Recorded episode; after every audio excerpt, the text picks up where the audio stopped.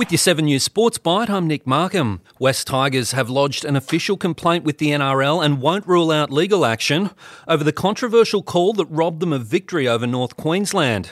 Trailing by a point, the Cowboys were awarded a penalty for an escort infringement with just one second remaining on the clock.